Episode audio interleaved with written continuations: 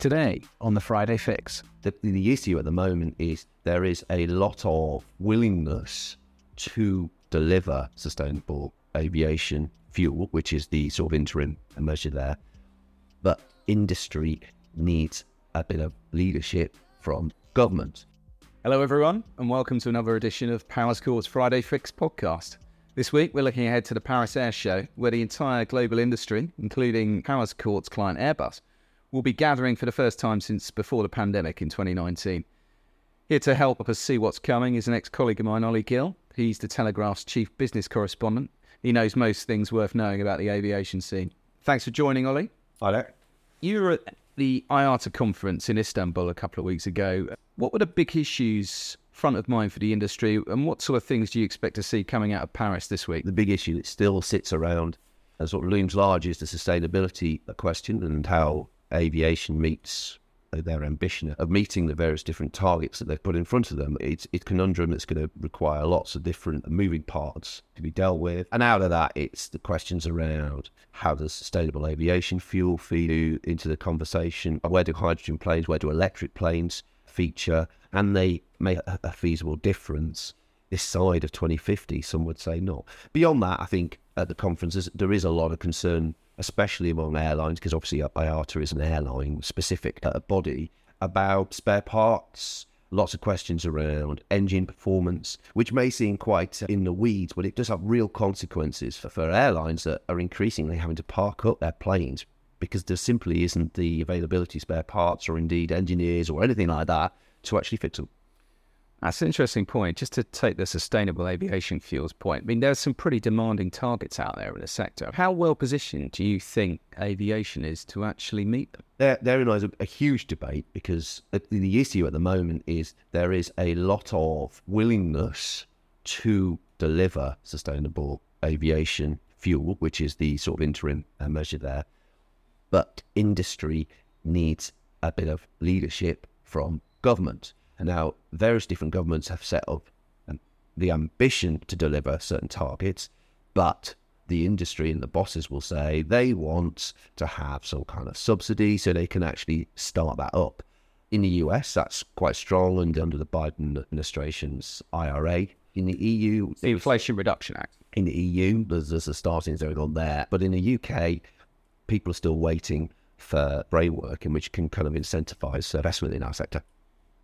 So you talk about the supply-demand issues in aviation at the moment, and I mean, we might see a few big orders announced in Paris next week, and there's some really interesting things going on there, isn't there? As a former economics editor, aircraft orders, I think, was it 1,200 in the first 5 months of the year? And are there actually the parts to deliver these planes? The parts is one side of things, and then there's the actual supply chain into the actual aircraft themselves. The strange bit about it all is, in many ways, it sort of doesn't matter when the orders are announced. Because if I'm going to be dreadfully cynical, if I like, a lot of these orders, they get announced. But it is a lot of jam tomorrow. I would step back from it and go, actually, Paris is the first time since 2019 that this has gone ahead. It's more a matter that this is going to be a showcase for lots of different things and how the world has changed. We will see orders.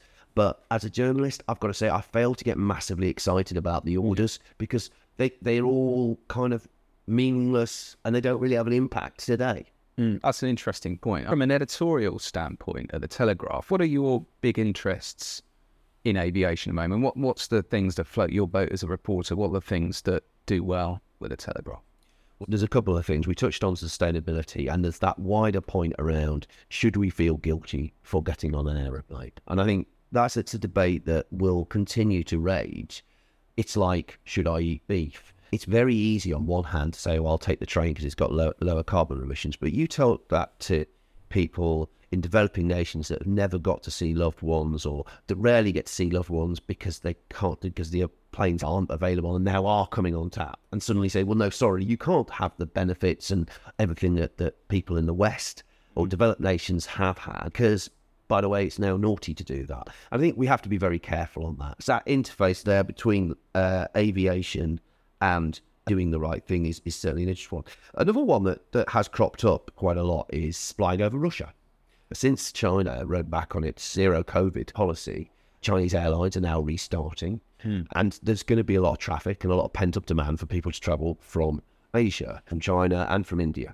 Now, Chinese and Indian airlines are using Russian airspace.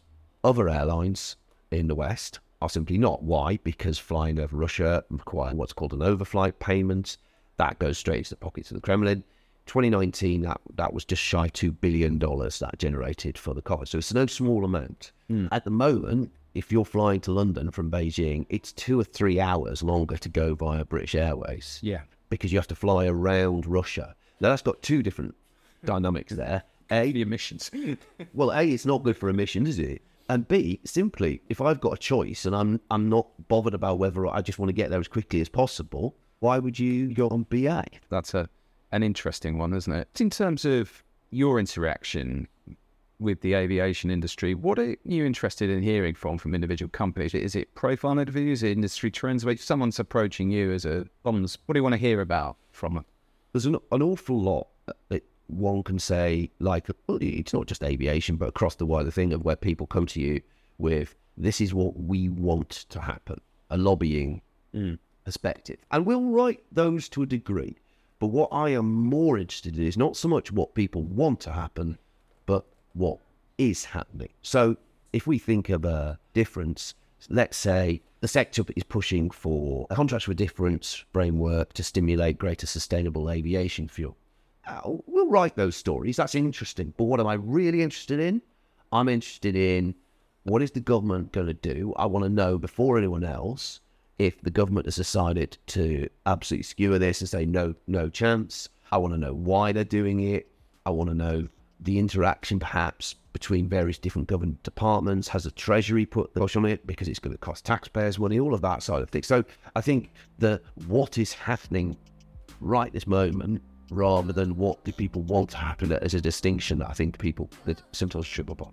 No, that's a very fair point. Well, I think we should probably leave it there. And finally, congratulations on your new gig at the Sunday Times. Thanks for being a guest. Please.